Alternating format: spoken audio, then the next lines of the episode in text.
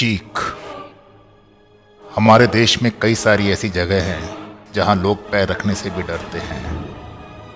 ऐसा ही एक किला आज भी सात लड़कियों की चीखों का गवाह है। पिछले डेढ़ सौ साल से लोग यहाँ लड़कियों की चीखों को सुन रहे हैं। इस किले के दरवाजे पर सात लड़कियों की पेंटिंग बनी है।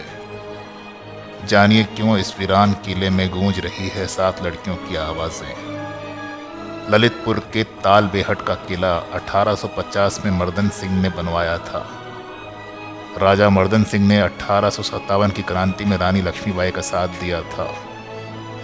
उन्हें आज भी क्रांतिवीर के रूप में याद किया जाता है।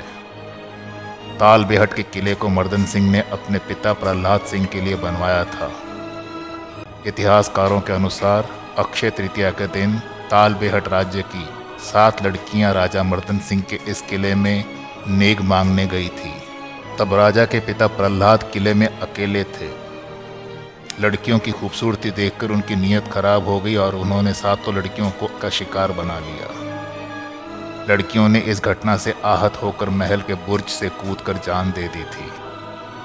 कहते हैं, आज भी उन सात लड़कियों की आवाज़ें ताल बेहट फोर्ट में सुनाई देती हैं। ये घटना अक्षय तृतीया के दिन हुई थी, इसलिए आज भी यहाँ ये त्यौहार नहीं मनाया जाता। राजा मर्दन सिंह अपने पिता प्रहलाद की हरकत से आहत हुए।